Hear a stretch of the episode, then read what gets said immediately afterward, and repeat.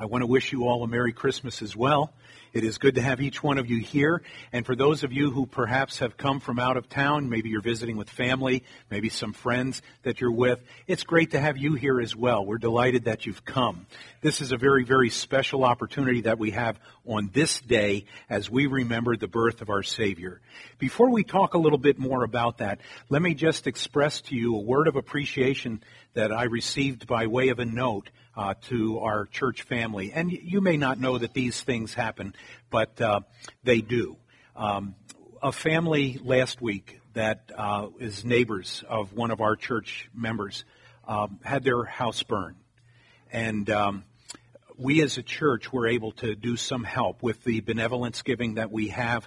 When there's a tragedy like this or there's a great need, we're able to step in and help with that.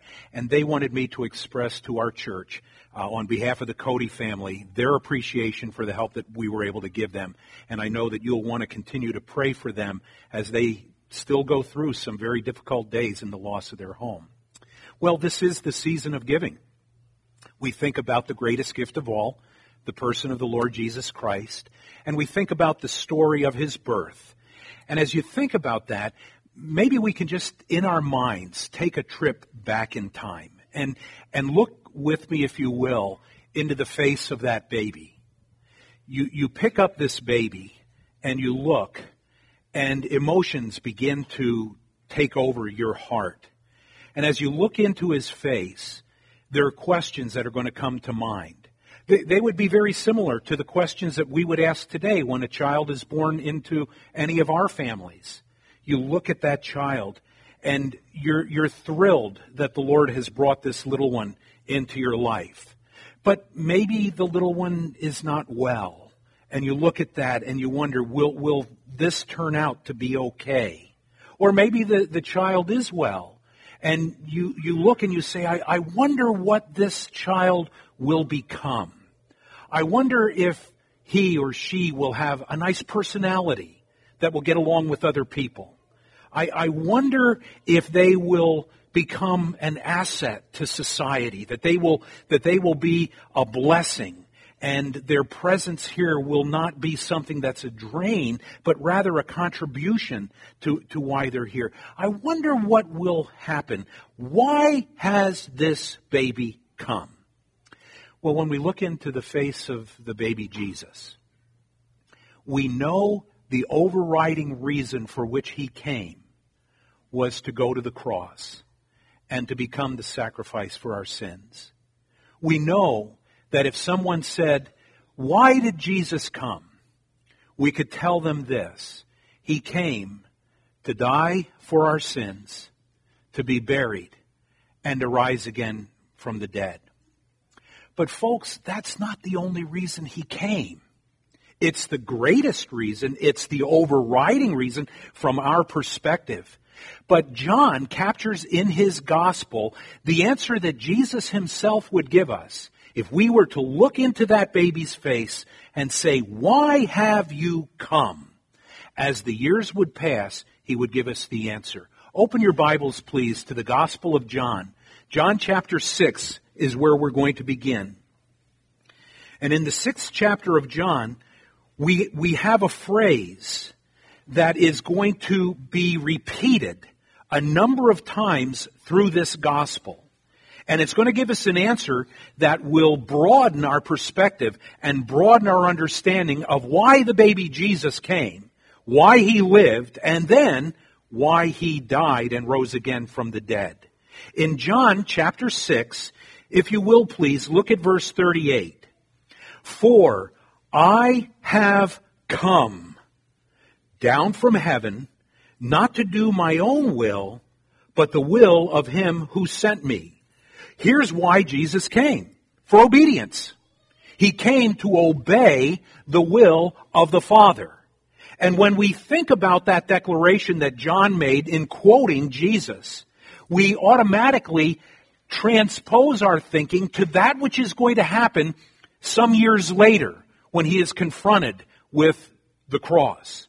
But that is not what the Scriptures teach us here. That is certainly included in everything else that Jesus did. He did according to the will of the Father. But there is a very specific message that is brought in this declaration of Jesus. If you go back up to verse 37, you read this. All that the Father gives me will come to me, and the one who comes to me I will by no means cast out.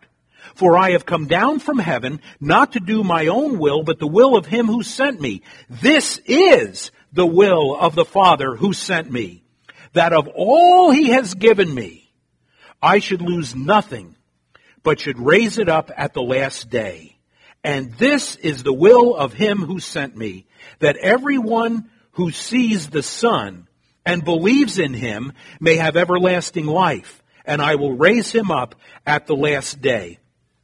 When you and I think about Christmas gifts, the question's been asked several times this morning. Have you opened your presents yet? Have you opened your gifts yet? And most have. Some of the folks here have not as yet. And we think about the gift. And we see this as a reflection of the great gift that God the Father gave in His Son. But did you ever realize this? That if you know Jesus Christ as your Savior, you are a gift that the Father gave to the Son. Think about that. You are a gift.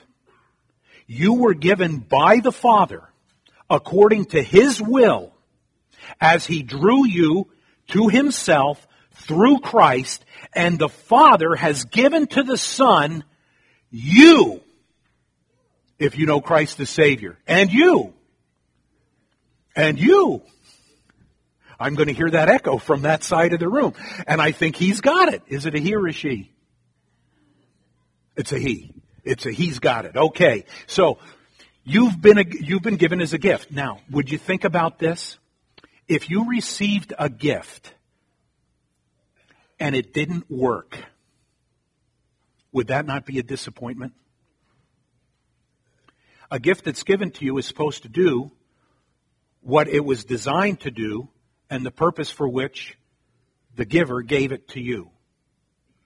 If, let's say, for example, one of the kids was given a little remote control car, and the batteries that are lighting up all your sweaters were put into that car, and the child that received it is ready to go, and he presses the button for it to start, and it doesn't go anywhere.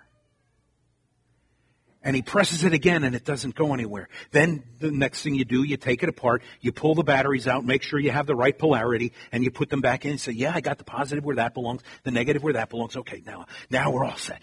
And you press it, and it doesn't work. Do you understand the disappointment that it must be to the Lord Himself when those who have been given to Him by the Father are not doing what He has called them to do? We're not working.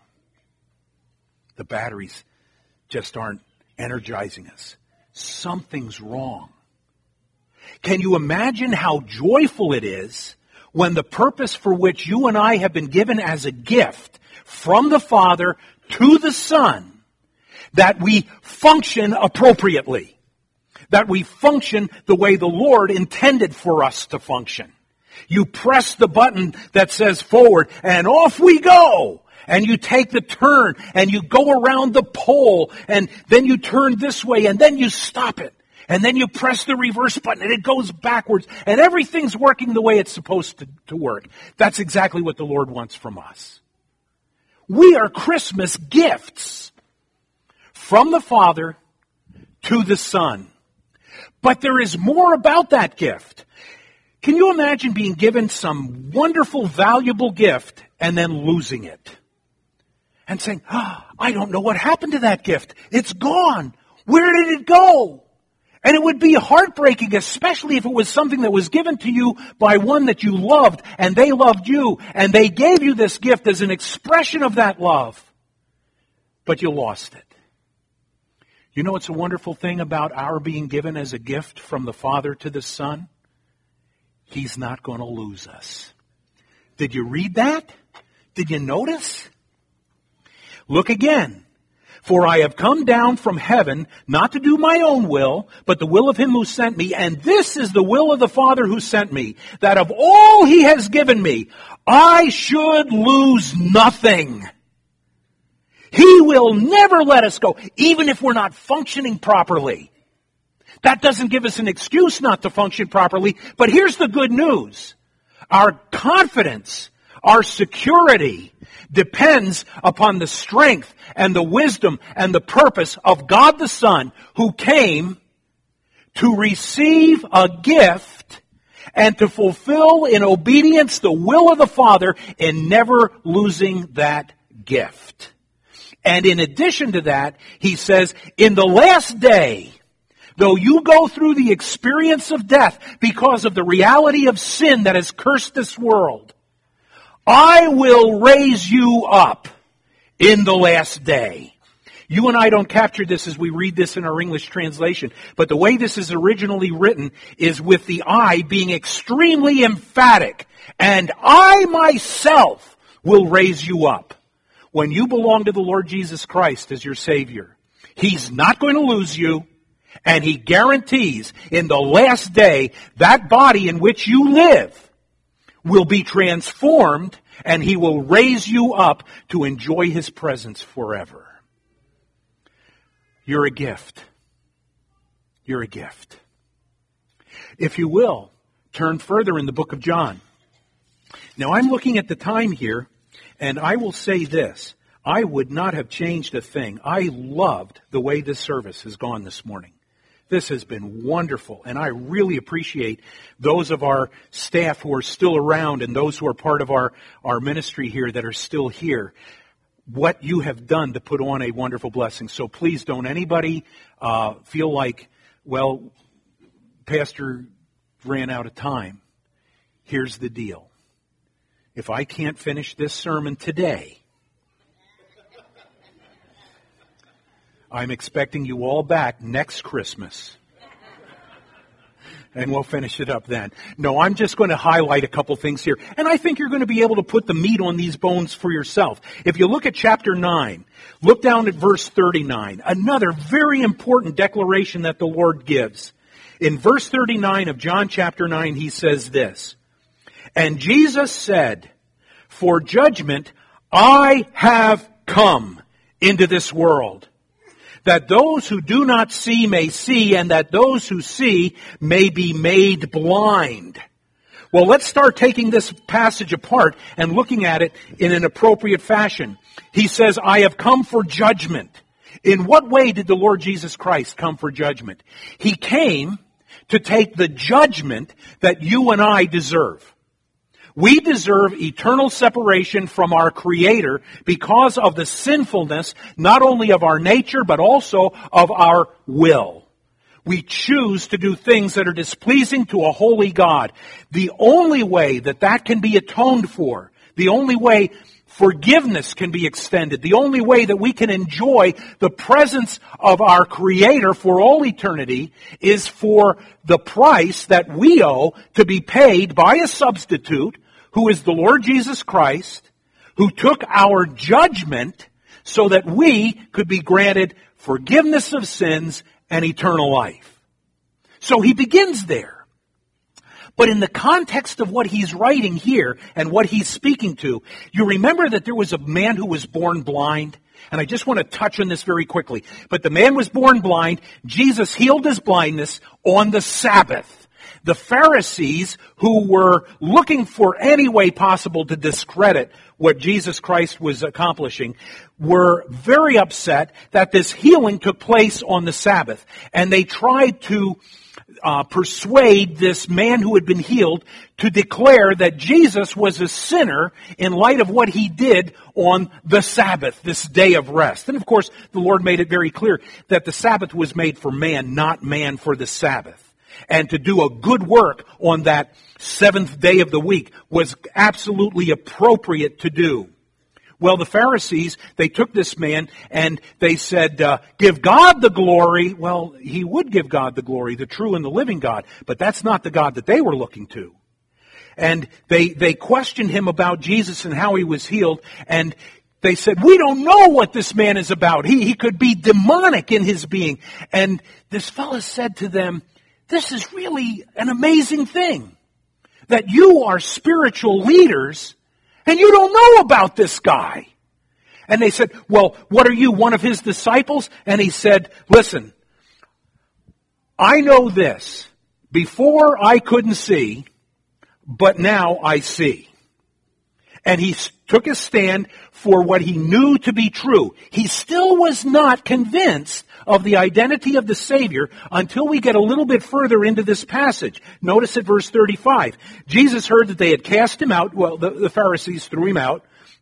And when he had found him, he said to him, do you believe in the Son of God? He answered and said, who is he, Lord, that I may believe in him? And Jesus said to him, you have both seen him, and it is he who is talking to you. Then he said, Lord, I believe.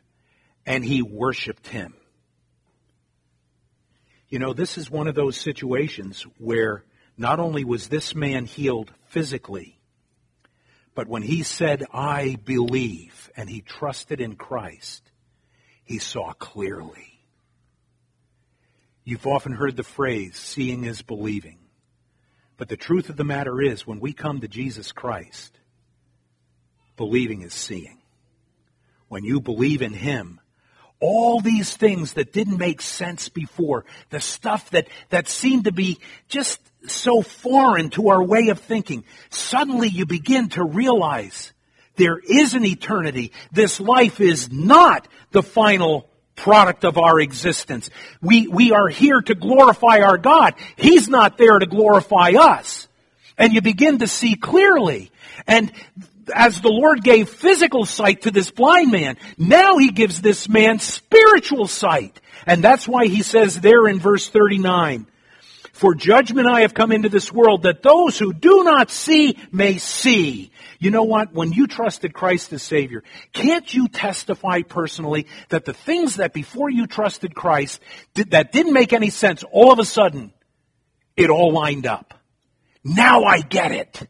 Now I understand. But there are those who say this. I don't buy this. There are going to be people all over the world today who are going to be celebrating the birth of Jesus who don't know the Savior. And they're going to know that a baby was born, and they're going to sing about that baby, and they're going to even talk at Easter time. They'll be back in church again on Easter. And on Easter time, they're going to be celebrating, oh, Jesus rose from the dead, isn't that great? Well, you know what? I tried Jesus, and it didn't really work out. That's because they tried Jesus to be their own benefactor, thinking that he is there for them. When the reality is, we are here for him. We are here to glorify his name. But those who are blind, who recognize, I don't have life, when they believe, their eyes are open and they understand that Jesus came to save them and to forgive their sins.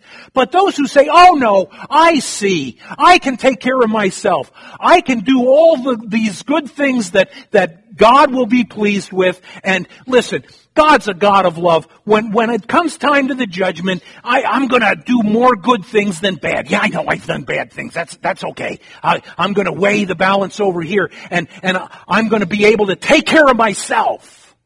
I'll come on my terms. And the Lord says, those who say they see will be made blind.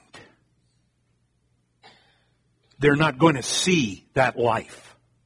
They're not going to see the Savior for who he is.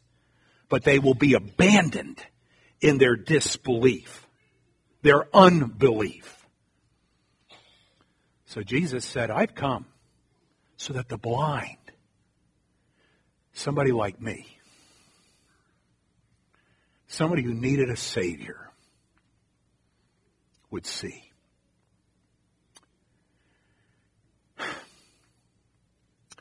That's not the only reason he came. Look over in chapter 10, very quickly. Verse 10, the thief does not come except to steal and to kill and to destroy. I have come that they may have life and that they may have it more abundantly. He came for obedience. He came for judgment. And he came for, and I'm not going to use the word life because that's not strong enough. He came for vitality. My wife and I just got back from a cruise. And I believe they offer everything the world has to offer on a cruise that would satisfy, quote unquote, the passions and the desires of the people that go on the cruise. What do I mean by that? Well, I mean there is entertainment coming out your ears. You can go to shows, you can go to programs, you can even participate in them. You can drink yourself into a stupor, and that's kind of a big deal. Getting drunk, staying up late at night, partying, then you walk through the casino, and it's, boy, I can drop my pennies, my whatever you drop into the machines, and I can roll the dice, and I can spin the wheel, and I can play the blackjack, and I can do all of these things. And boy, at the end of the day, what a great day this was. Then I've got to do it all over again tomorrow, because that does not satisfy.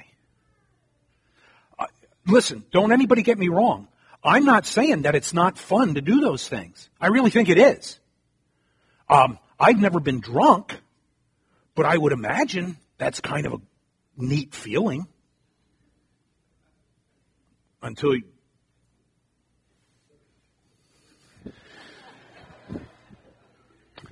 I imagine it's really thrilling if you hit it on the whatever. Folks, you got to understand. What do you call those things? Slot machines. On the slot machine. Listen, I think people that are out partying and dancing around and all this stuff, that's not bad if you're dancing with your wife, but that's not usually the way it goes. And so there are all these things. Yes, they make you happy for a time, and then it stops. And then you have to do it again. And you have to do it again. And you have to do it again. And when it's all done, it's done. It's done. It is passing away, and it will never satisfy. Jesus said, I came to give life and to give it more abundantly. I give everything that makes life worth living. And it isn't partying till I'm skunk drunk. And it isn't even winning the lottery. Those things are all passing away. But you know what? We had the privilege of finding believers everywhere we went on the ship. We had one family. We prayed before we were eating, and we were at a table for two. They're sitting at a table for six. And the man, as soon as we're done praying, he looks over, he says, let's pray. And they grab our hands, and we make we blocking the waiters, and we're sitting there and we're praying, and they have a little 4-year-old son, and he led in prayer, and then the next night the other son led in prayer, and then they finally let the pastor, and they figured, well, okay, the next night I prayed, and it was just it was neat. But you know what? Here are people I may never see again here, but because of the common bond we have in Christ, you have an eternity together. Everywhere we went, we found other believers that we could fellowship with instantly. And the only thing that satisfies is what I have found in Christ. I don't have to look anyplace else. If you eat this bread, you will never hunger again. I'm not looking for any other gods. I'm not looking for anything else other than Jesus. And those of you who don't know Christ as Savior, you don't get it. You don't understand how satisfying it is to know that what you have in your heart and in your spirit is the reality that you have a Savior who's alive, who's taking you to be with Him forever. You don't get it, and you keep living the same old rat race, and you're like, what do you call them? The hamsters in the wheels, and you're running, and you got the same thing, and I got drunk tonight, and I'll get drunk again next week, and I'll get drunk again the next week, and there are people that live like that. And if you're a drunk, I'm not picking on you, I'm identifying one specific reality, that nothing in this life satisfies, but Jesus does. I have come to give life, and to give it more abundantly. The last two issues I can't develop, and I wish I could. He came for illumination to give light in chapter 12, verse 46. And you can write this down. And then he came for witness, a witness to the truth in chapter 18, verse 37. I just want to mention this about the light. Some of you here may have toyed with Jesus. Here's one of the sad things that I see as a pastor. I see people who make a profession of faith in Christ, but their lives are absolutely a mess. They live in sin. They live in rebellion. They live in disobedience. Jesus said, I am come as the light.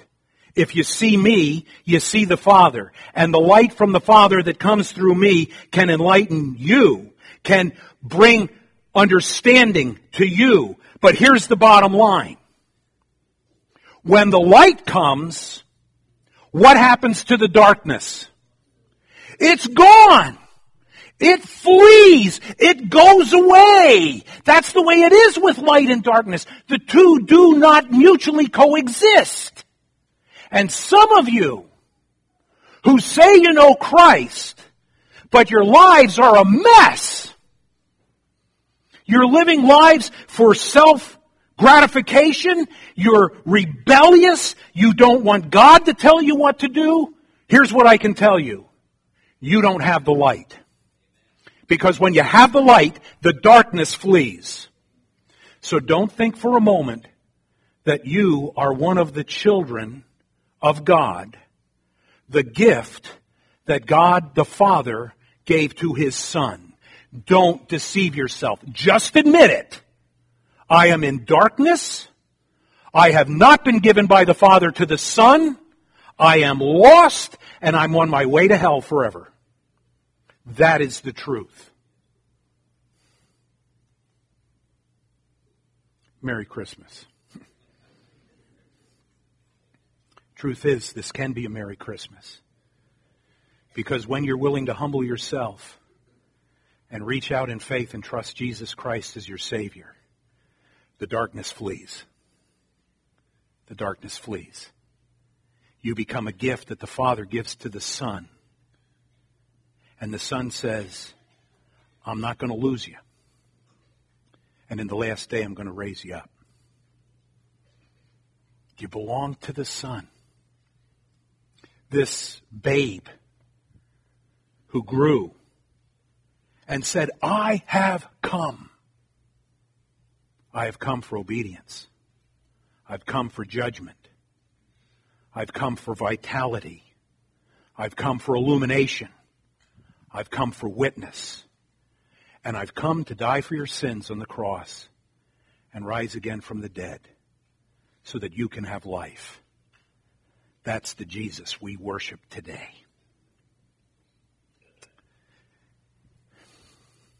In simple faith, trusting in the death, the burial, and the resurrection of Jesus Christ,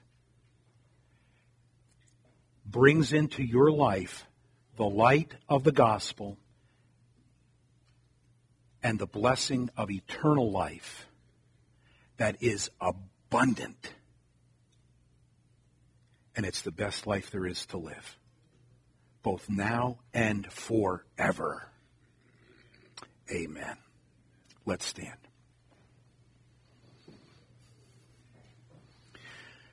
Father, what a privilege it is to have this day to celebrate the coming of Jesus Christ, the Savior, who came to set us free from the bondage of sin and to take us into the realm of light for all eternity.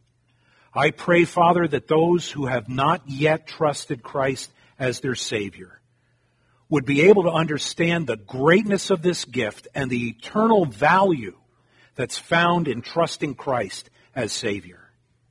Thank you, Father, for this time, for this celebration, for this hope. In the name of Jesus Christ we pray. Amen.